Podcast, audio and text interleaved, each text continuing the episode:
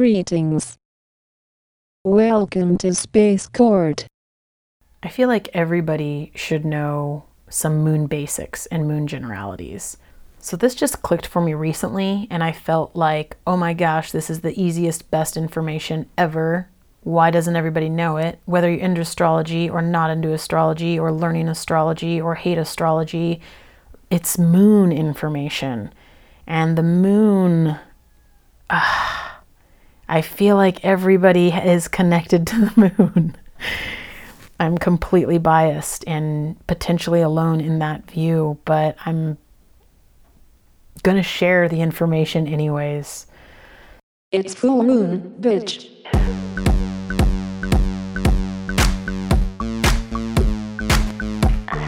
Space Court, Space Court.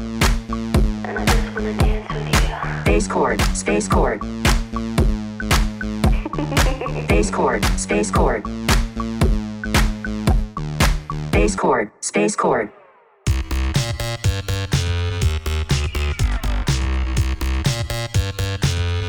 Space Court.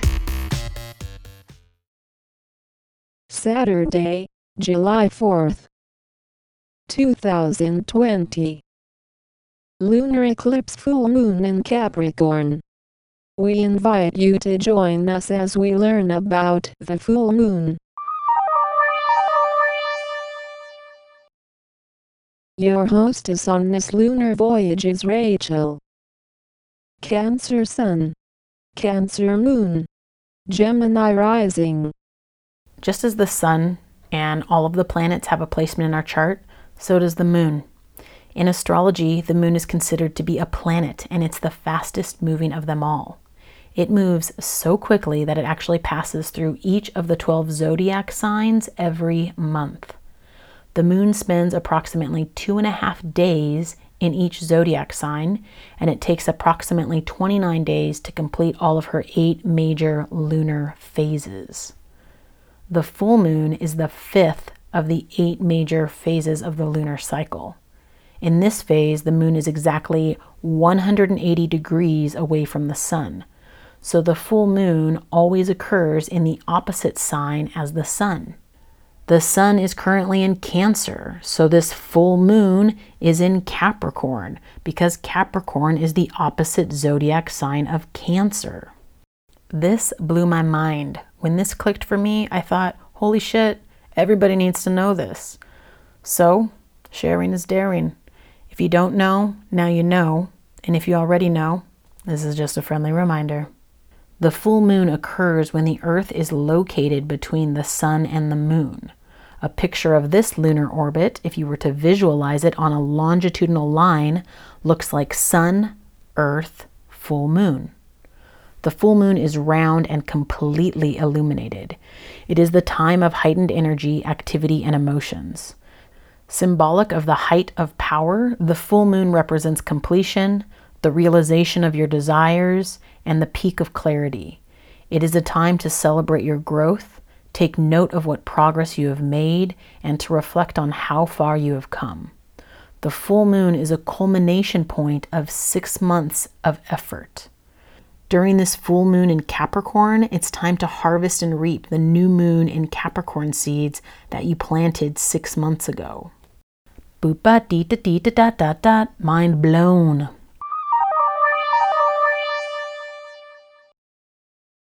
The full thunder moon in July is named for the frequent thunderstorms at this time of year. Alternate names are the buck moon, for the time of year when buck deer begin to grow new antlers, or the hay moon. A Capricorn full moon is all about success and never taking no for an answer. This is the time when you'll get to the finish line because this moon will help you tackle any obstacles you face along the way. During this time, the moon in Capricorn faces the sun in Cancer. Both signs are associated with security, yet they seek it in different ways. Capricorn is concerned with accomplishments and external status, while Cancer wants us to tune into our feelings for comfort and safety. It's not a matter of choosing to be hard or soft, sensitive or insensitive. This full moon is about learning how to be tough or tender depending on the circumstances. When a lesson is learned, we feel at home within ourselves and within the world around us. When the full moon is in Capricorn, it works even harder to finish what was started at the beginning of the lunar cycle. You'll ask yourself what you obtained, what you have yet to achieve, and what you need to adjust to make things happen. When the moon moves into the conservative sign of Capricorn, we tend to be a little bit more cautious, a little more serious, and a little more grounded than we normally are. This is a fortunate day for planning and starting important projects. Please note that these are moon generalities. If you want more relevant details, it is important to know what house this moon illuminates in your personal natal chart, as well as understanding what planets aspect this specific moon. If you want to know specifics with regards to aspects that are happening during this zodiac season, I encourage you to consult the astrological guide As Above, So Below.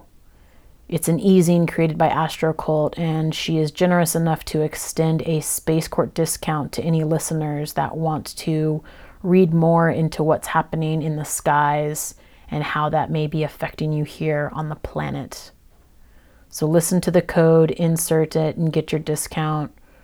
She's also extended personal natal chart readings. They're typically $250, but she's offering a 20% discount, which means you can get a natal chart reading for $200 from Astro Occult.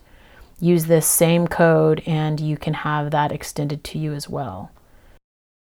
The Cancer Season discount code is Space Court Bitch.